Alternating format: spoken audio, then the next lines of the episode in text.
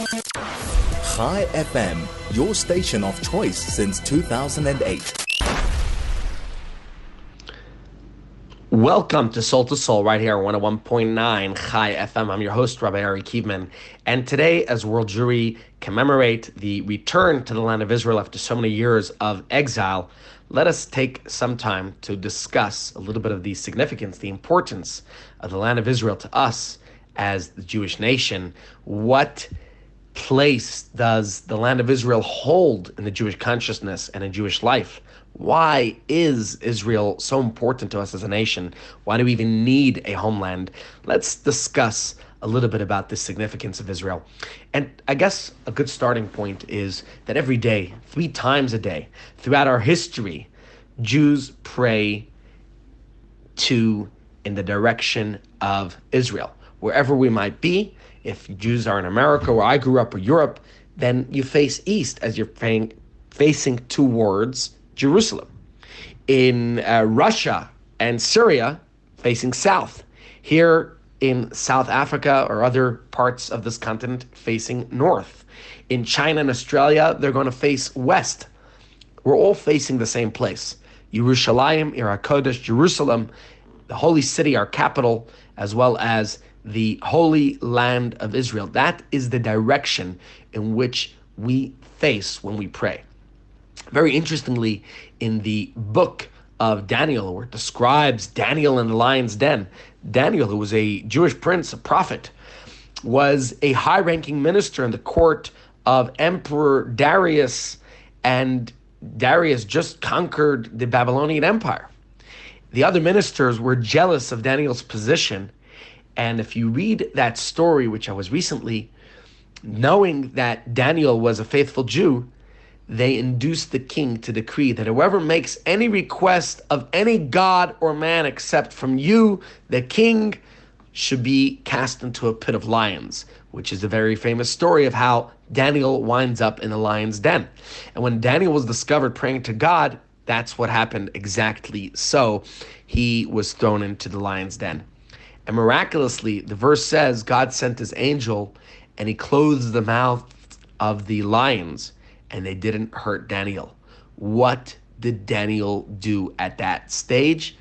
Before such, well, the book of prophets describes how Daniel opens the window and faces towards Jerusalem when he prays. You're talking an event 2,400 years ago.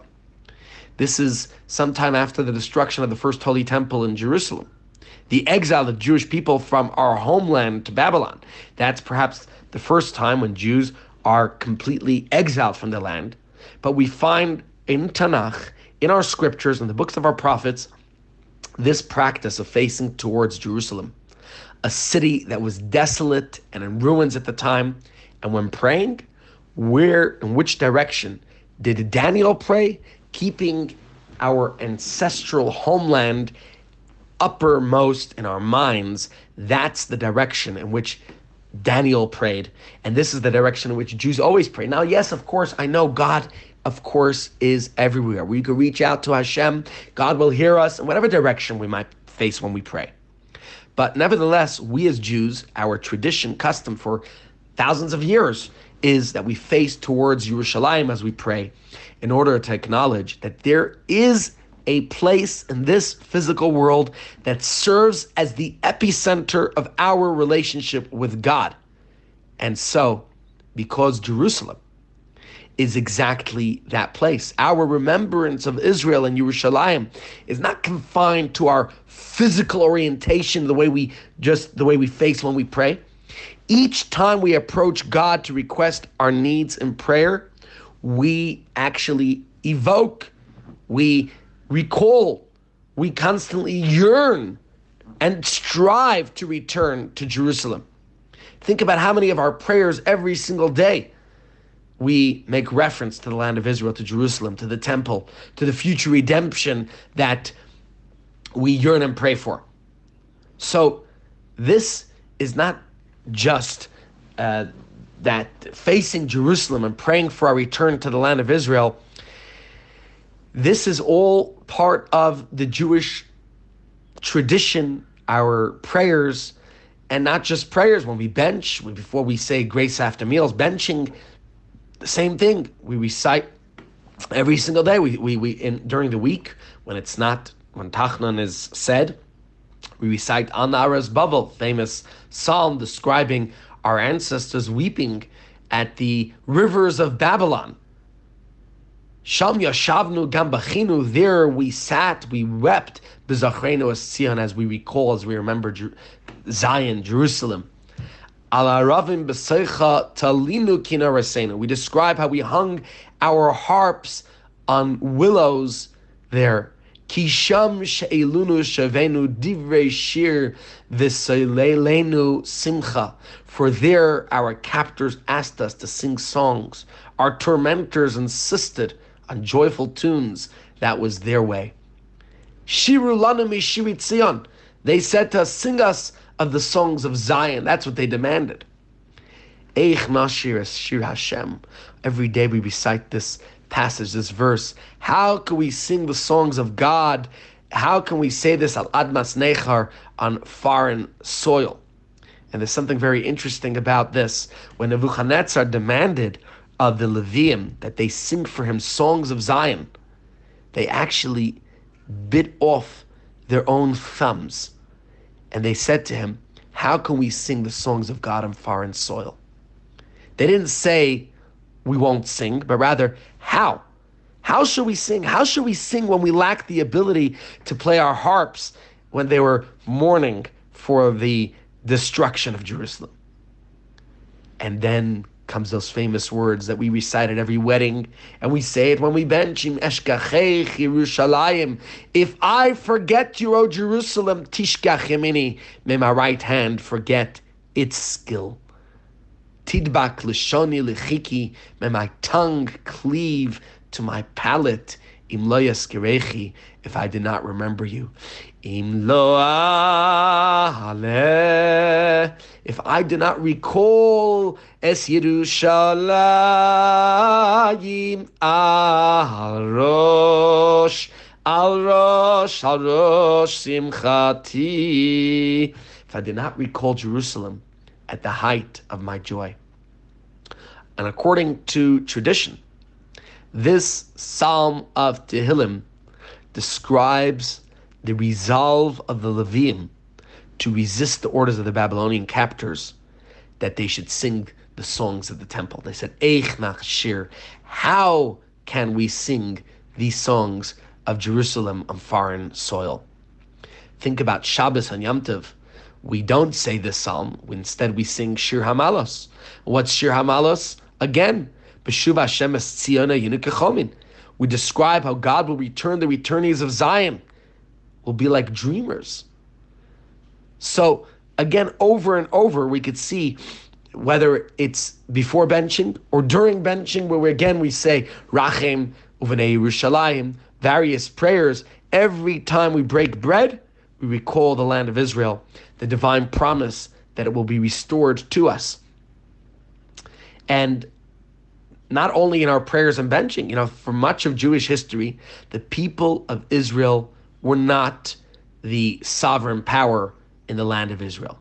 We know that our history for, for 1800 years or so, since the catastrophic events of the first and second centuries when the temple was destroyed, when Jews were exiled from Israel, until pretty much our own generation, the great majority of Jews were born and lived their lives and died without ever setting foot in their ancestral homeland. Yet the land never ceased to be foremost in the Jewish consciousness. The walls of shuls and Jewish homes throughout diaspora were always decorated with images and scenes from the Holy Land. The Western Wall, the Temple Mount in Yerushalayim, the Me'aras HaMachpelah, the cave of the patriarchs in Hebron, um, in Bethlehem, the Rachel's tomb. So many scenes. There's hardly an event or milestone in the life of a Jew at which the Jewish homeland is not invoked. Under a chuppah, under a wedding canopy, a glass is broken. Imashkechech Yerushalayim, remember the destruction of Jerusalem. At the other extreme, What happens when, God forbid, somebody is in mourning for a loved one? What do we wish them that God should come from amongst the mourners of Zion and Jerusalem? And of course, think we just came from Pesach. What do we say at the conclusion of every Pesach Seder? And the awe-inspiring shofar blast that signals the end of Yom Kippur. We all shout out in unison, L'shana haba Yerushalayim, next year in Jerusalem. Whatever might be going on in our lives, from the everyday to the most joyous occasion to the saddest, our experience as Jews is inseparable from our relationship with the land of Israel. In every generation, there were those who translated yearning into action and actually made aliyah, picked up their feet, and went to the land of Israel. We discussed the pilgrimage festival that's called Ola Regel to this to ascend regel with our feet to take the action to go to, to Israel.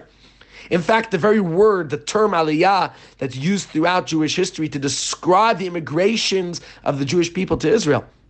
What does it express? Aliyah means to ascend.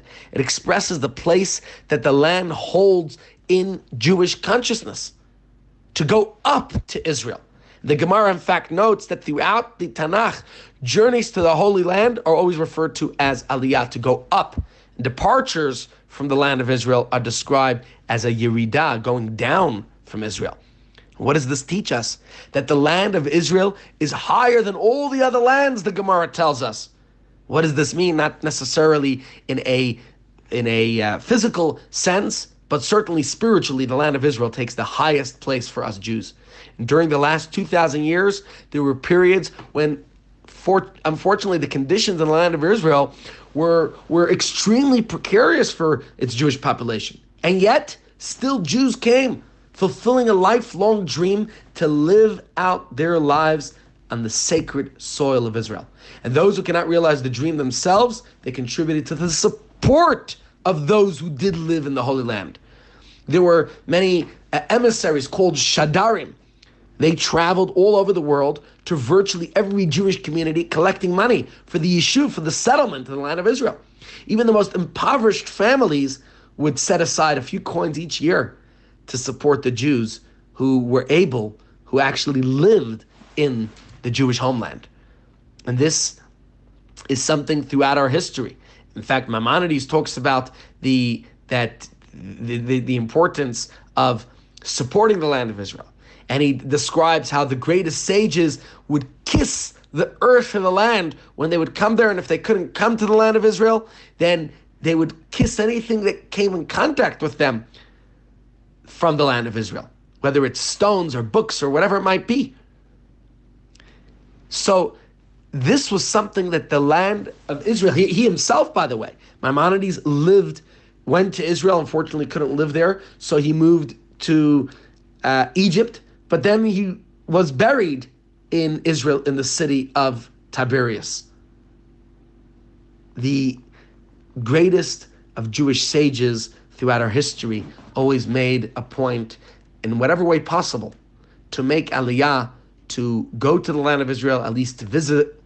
Very famous words from the philosopher Rabbi Yehuda Halevi, who lived in the 12th century and in fact, there's a song often played here on Chai FM, Libi Bamizrach. My heart is in the east. And me, I I am in the west. But it's a song describing how the the yearning to go back to return to the land of Israel, how that was always of, the greatest uh, Jewish yearning. It was the, the Jewish consciousness connection to the land of Israel. And this, of course, tells us, no doubt, how important the land of Israel is and was throughout our history.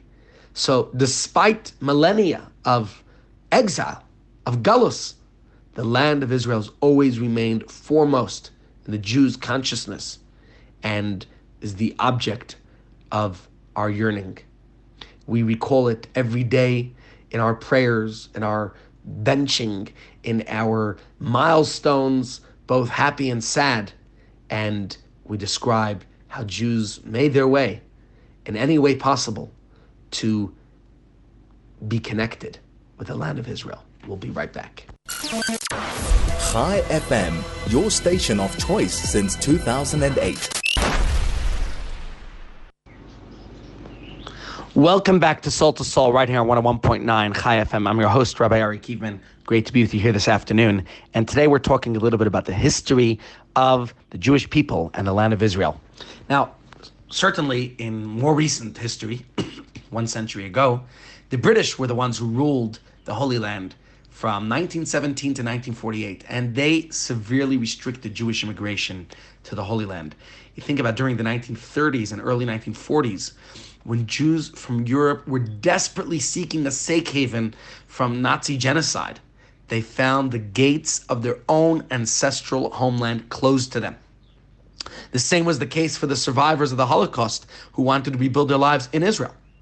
My own father, in 1947, tried to get to Israel on the Exodus ship, but were prevented from entering by the British. In fact, last week was Yom HaShoah, which reminds us of why we have the land of Israel, even though yesterday Yom HaZikaron reminded us perhaps the price we pay for the land of Israel. The establishment of the State of Israel in May of 1948 provided the opportunity for many Jews to realize the dream of living in the land of Israel. The State of Israel's first constitutional act by the Provisional Council was a proclamation that all legislation resulting from the British government's white paper of May 1938 39 will become null and void, and this includes the immigration provisions. Now, that time that the finally a Jewish independent government was established for the first time in 19 centuries, hundreds of thousands of Jews arrived from every corner of the world. Many Holocaust survivors who were still stuck in Europe, living in DP camps under very difficult conditions, finally made it to return to the land of Israel. And of course, this wasn't an easy time. My father lived there at that stage, in pre state Israel, as a survivor coming to the land, and knowing that Israel was constantly under attack. The neighboring countries did not accept the partition plan, did not accept Israel's right to exist, and over and over and over, Israel was attacked again and again and again. But yet, 74 years later, we can look around and see how different the situation is. Whereas many Arab countries are still hostile towards Israel, today Israel does have peace with several Arab countries. Whereas the Jewish population, then I don't know exactly what it was in 1948 and certainly pre 1948, today Israel is over 7 million Jews living in the land out of a total population of 9.5 million. The strength and the sophistication of Israel's military has so much more improved, which is perhaps why more and more countries want to have relations with Israel. Israel is a shining light to the world in so many ways. The economy has developed. Israel's now a world leader in technology and medicine. Any country that wants to be hostile to Israel has only itself to lose from what the other countries gain and benefit from having a friendship and alliance with Israel. Israel has made so many attempts for peace with its Arab neighbors, and yes, some some peace treaties are there, even if they're not exactly the best situations. And I'm not endorsing or approving any one of those situations in what I'm saying. But my point, though, is that Israel's situation, no doubt, has improved, even though there's no doubt that it's existent. The very existence of the state is still threatened. Right here in this country, there are many people who don't want to tolerate the existence of the State of Israel. There's an Iranian nuclear threat. The daily toll of terrorism just a few weeks ago, my sister was describing to me in Tel Aviv, where she lives, how a gunman was running loose outside her house and she had to be hiding. Hamas and its rockets in Gaza. You got Hezbollah and the Katyushas in Lebanon. You have all uh, ISIS, all types of threats, existential threats that Israel still faces. Most of Israel's neighbors have yet to accept the very fact that Israel exists.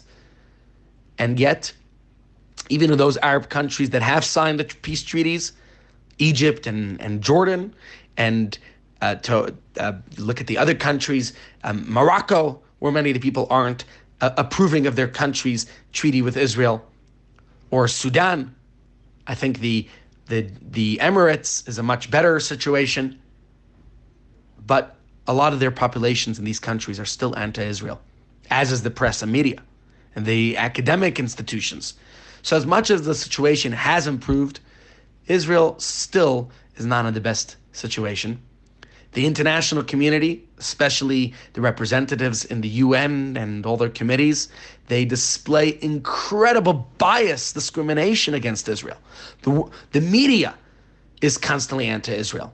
There are various BDS or whatever other names they want to call themselves that are constantly imposing or trying to infiltrate and instigate all types of condemnations and boycotts of Israel. So, no doubt that Israel still has lots to lots to look forward to in improvement. But regardless whether Israel is in a better or uh, worse condition than in the past, it seems that at least in certain respects, that Israel's very right to exist as a Jewish state is still constantly questioned. And certainly in this country, there's still the apartheid claims against Israel. When the whole world seems to be saying that Israel's in the wrong, today is a day that we have to wonder and ask ourselves what is the basis for a Jewish claim to the land of Israel? And that's really what I want to discuss with you a little bit. Certainly, from a historical perspective, there's no doubt that the international uh, law, although there's lots of opposition, there is validity and claim to the land. And from a Jewish survivalist perspective, and what I hopefully intend to conclude with, no doubt, is from a Torah perspective, as after all, we're here on soul to soul. But let's look at some of these aspects. Again, we could dissect them, we could look at them, we could examine them, we could think about them, and no doubt there are there are counter arguments to each of these aspects, certainly given today's highly charged political atmosphere, but I guess that's always been the case. There's no doubt that any aspect that we discuss or present, there will always be counter arguments to it. No doubt about that.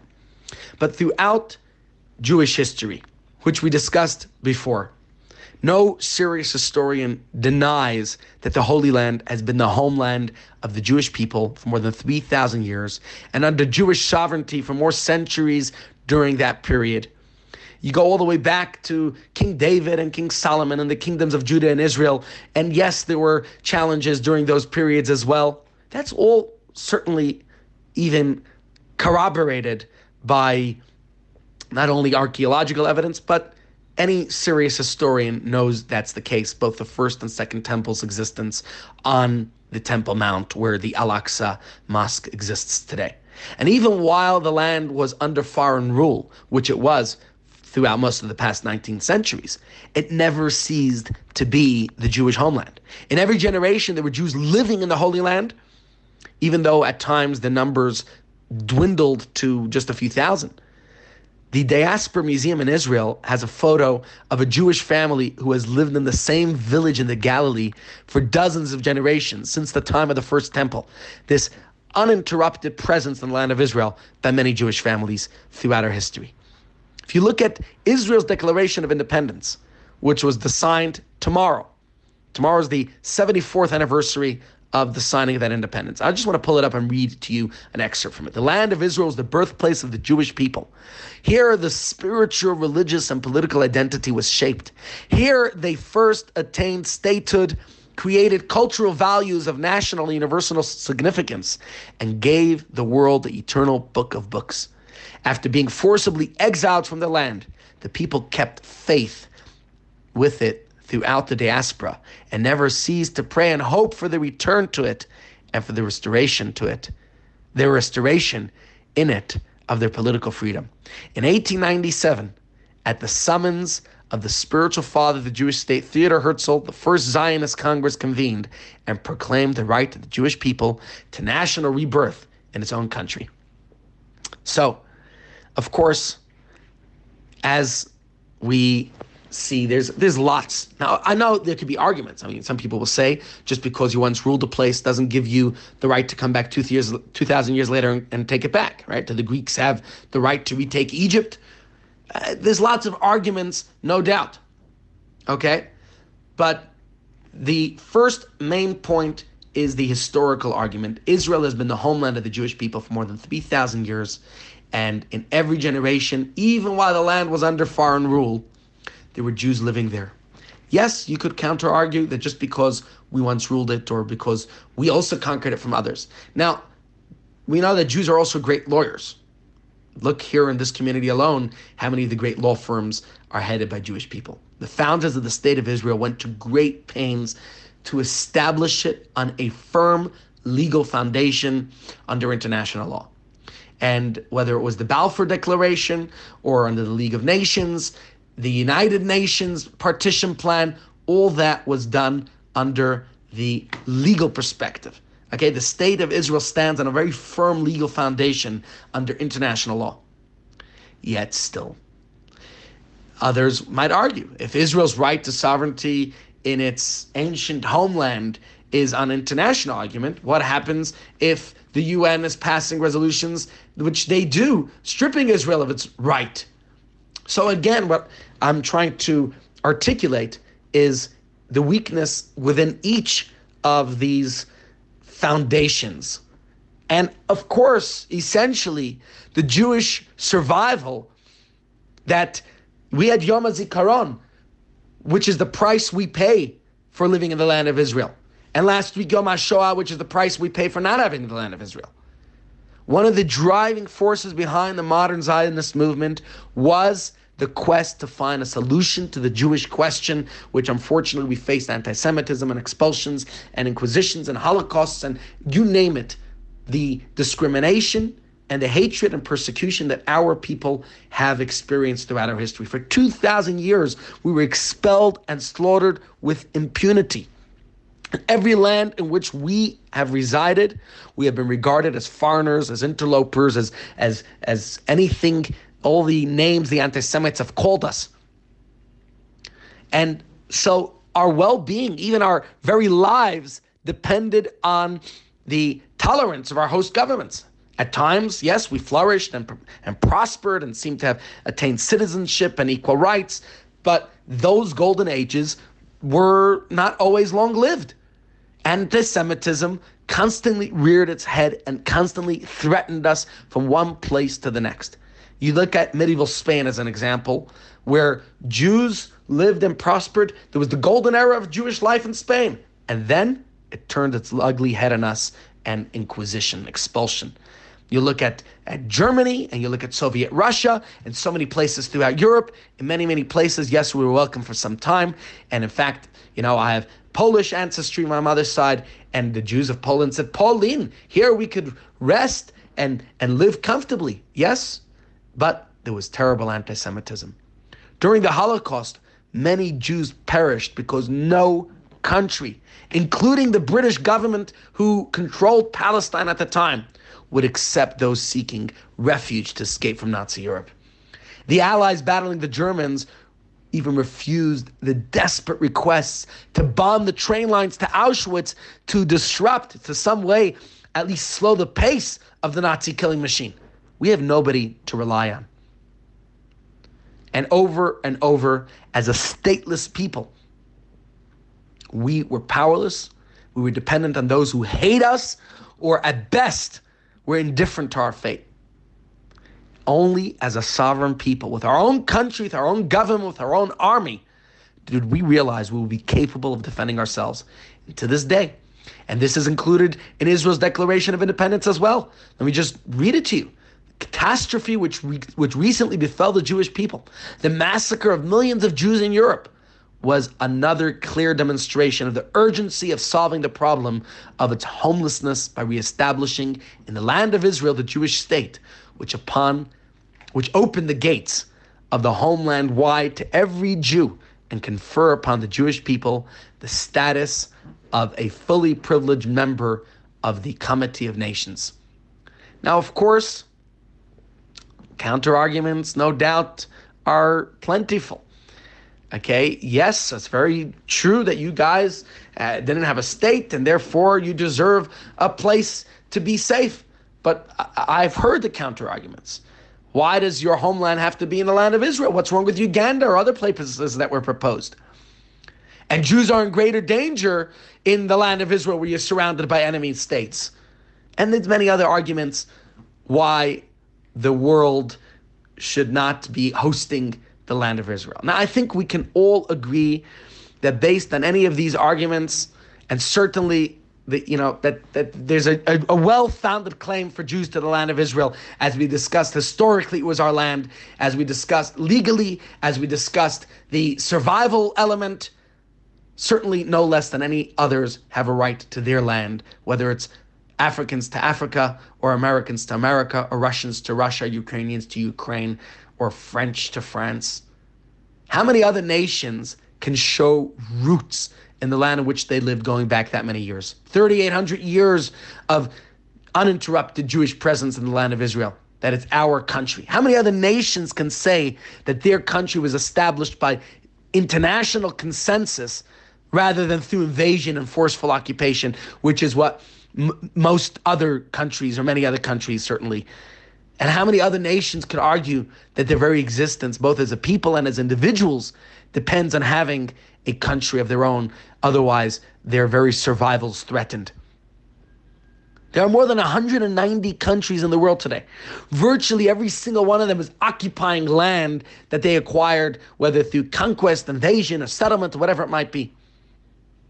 And this, of course, raises the big question why does the world have such a problem? an obsession with the Jewish state. The more we think of it, the more mind boggling it is. Makes absolutely no sense. The situation in which Israel finds itself today is an anomaly, unprecedented in human history. No one's telling uh, America to return California to Mexico or arguing that Australia be turned over to the Aborigines. You think about what Russia is doing in Ukraine right now, which finally, yes, there's there's some uproar. But again, people moving on. As we speak, there are so many territorial conflicts going on in many global hotspots right now, currently, whether it's Northern Ireland or uh, Kashmir and uh, t- Tibet, Cyprus, Turkey and the Kurds, what's happening Russia and Ukraine on, on a daily, ongoing basis. All of these world problems, okay.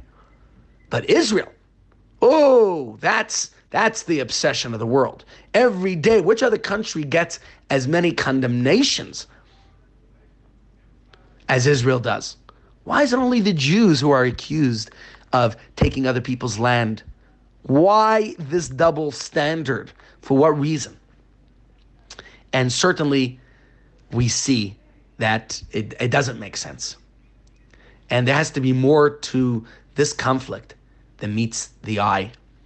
And so we'll be back in a moment. And I would like to share with you a little bit of the Torah perspective on this story. Chai FM, 101.9 megahertz of life. Welcome back to Soul to Soul, right here on 101.9 Chai FM. I'm your host, Rabbi Ari Kievman, and today we're talking about the land of Israel and our claim to the land of Israel. Let's go to the very beginning of the Torah. The very first verse, the Torah starts with Bereshis bara Elokim hashamayim v'sa'aretz. In the beginning, God created the heavens and the earth. Indeed, the beginning of everything seems a most natural place to begin, right? But Rashi takes issue with that assumption. Rashi was the foremost commentator on the Torah, universally recognized as such, and he sees this very verse as one of the most fundamental verses of the Torah, not only about the history of creation, but about our claim and rights to the land of Israel. Let me read Rashi's commentary to you. Rashi says, if the Torah is a book of laws, it makes sense the Torah should start with a law. What's the very first law given to the Jewish people? Accountability for time. Yet the Torah begins with history. In the beginning, God created heaven and earth. Why? Says Rashi, because Very simple. Mishum koyach masav higid liamai lasas lehem nachlas. Quoting a verse in Tehillim. The strength of his works he related to his people to give them the inheritance of the nations. Says Rashi that if any of the nations of the world will say to Israel, Listimatem, you are thieves for having conquered the land of the other nations that preoccupied it. Israel could reply, The entire world is God's. He created it and granted it to whoever He desires. It was His will to give it to those nations, and it was His will to take it from them and give it to us. The Torah, as Rashi is putting it, is not just a history book. It is a book of laws and instructions and gives us all the various laws and instructions that define the covenant between God and the Jewish people. So the Torah should have begun with the law of very first law that was given to us, but Rashi tells us no. And Rashi, don't forget, lived uh, about a thousand years ago. Rashi's quoting the Talmudic sage of the Gemara, Rabbi Yitzchak, who lived centuries before him. But it sounds like this very same story throughout history, whatever station or channel or media outlet, same claim over and over you are thieves. Rashi is explaining to us why the Torah begins with the story of creation, which takes up the first two chapters of Genesis. And after that, the Torah relates the story of Adam and Eve and the paradise and Noach and, and the flood and the lives of our patriarchs and matriarchs and the story of, of Joseph and his brothers and the enslavement in Egypt and all the other things. Why does this all come before the very first commandment, the very first law? Says Rashi, it is not only about telling us the story, the account of history, but it is to tell us who created the world. And the very per- the very one, the creator of the universe, gives us the land of Israel. And yes, the Torah describes how humanity uh, failed over and over again, whether we read about the Chet Tzadas, the, the sin of the tree of knowledge of good and evil, and the generation of the, the deluge, the flood, etc. Why does the Torah tell us this? To tell us that we are God's partners in creation, that we have to develop the world in accordance with a divine plan, that we're all here on a mission. And then came Abraham and Sarah, who recognized the truth of God and began to teach it to the world. God makes a covenant with them with Avram and his descendants, who will serve as the Or Lagoyim, the light unto the nations, to bring the world in harmony with its creator. And that covenant was reiterated to Yitzchak, to Yaakov. Every step of the way, this mission is bound up with the promise of the land of Israel to the descendants of Abraham, Yitzchak, and Yaakov. The times that this promise is repeated in the Torah are so many. It's it's so many times in Lech Lecha we read how God promises us that the bris bein habesarim, the the covenant between the parts, at uh, God's promise to Yitzchak that his seed, his seed will be the successors, that, his descendants. God's promise to Yaakov Avinu and the promise at the Exodus, which we just celebrated Pesach and discussed so much of.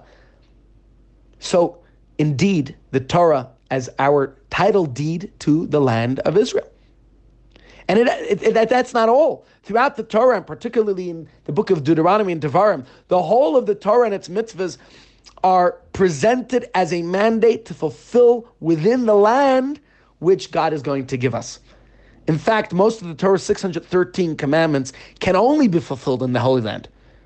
So most of the commandments that we do today, we do a minority of, of the actual commandments that, and, and outside of Israel, so many of those commandments we can't even fulfill. So we Jews are a spiritual people. Our primary concern is with matters of the soul, not only the physical. Even the world recognizes this. They call us the people of the book, right? Billions of people practice religions based on and inspired by the message that we as the Jewish people have brought to humankind.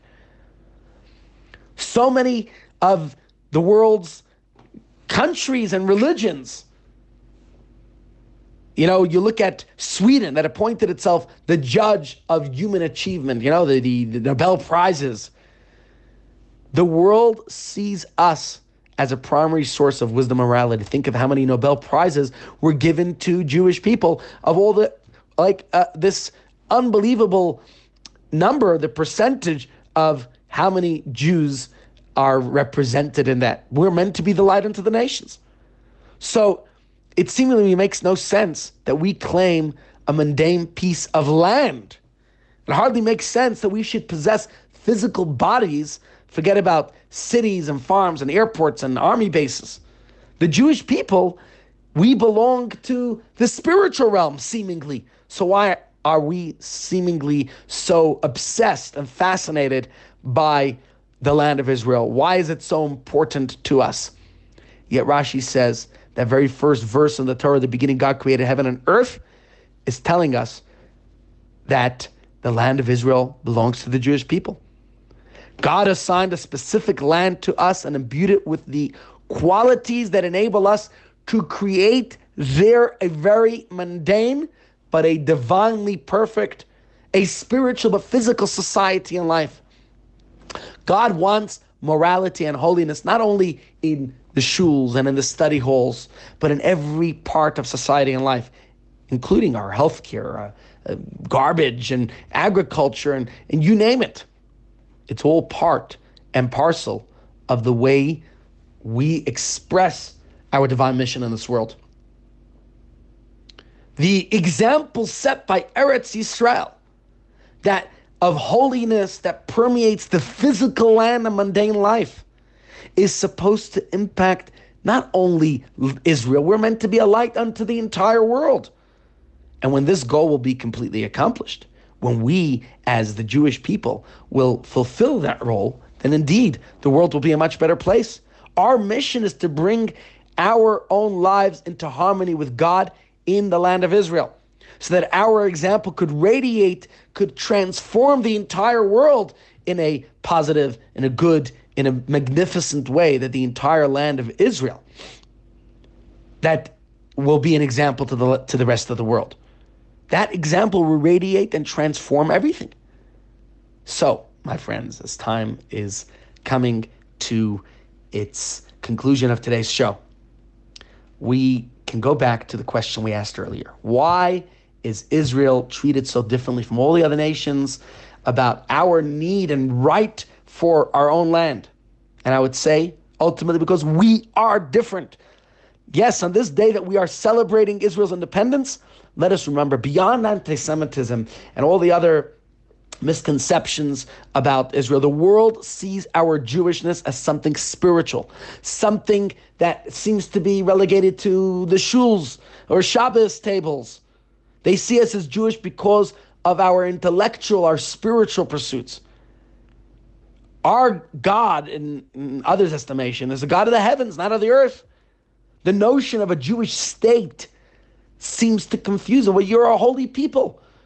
Just be holy. And my friends, this is exactly why we need the land of Israel to show the world that indeed it's within the mundane physical state of Israel where we could express our spirituality.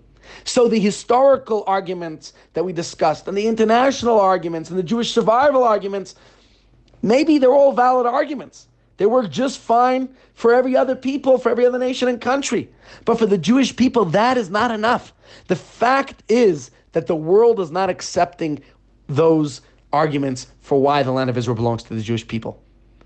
There is a very fundamental component that is missing. And we need to be able to tell the world. In fact, Israel's declaration of independence touches on all three arguments for our claim to the land. But the one thing that's actually glaringly missing is that there's no mention of the divine promise that is contained in the Torah. And so, this is what the message I think of today is. The land of Israel is ours. We have to first know ourselves why it's ours. And when we ourselves know and recognize and acknowledge that it's simple, our title deed is God gave it to us, then we understand it ourselves, then we can have no, no qualms about telling it to the world. And the world will listen to. The world needs to see and, and we need to appreciate the significance of Israel for the Jewish people. And that is the message we need to tell the world that it's God who gave land, the land of Israel, as a gift to Am Yisrael. Our purpose in life is to sanctify the physical world. And that's why God assigned the specific land to us and tasked us to create there, yes, a mundane, but a divinely perfect society. And by us shining that light to the rest of the world, we will thereby fulfill our purpose of being the Or Lagoyim, the light unto the nations.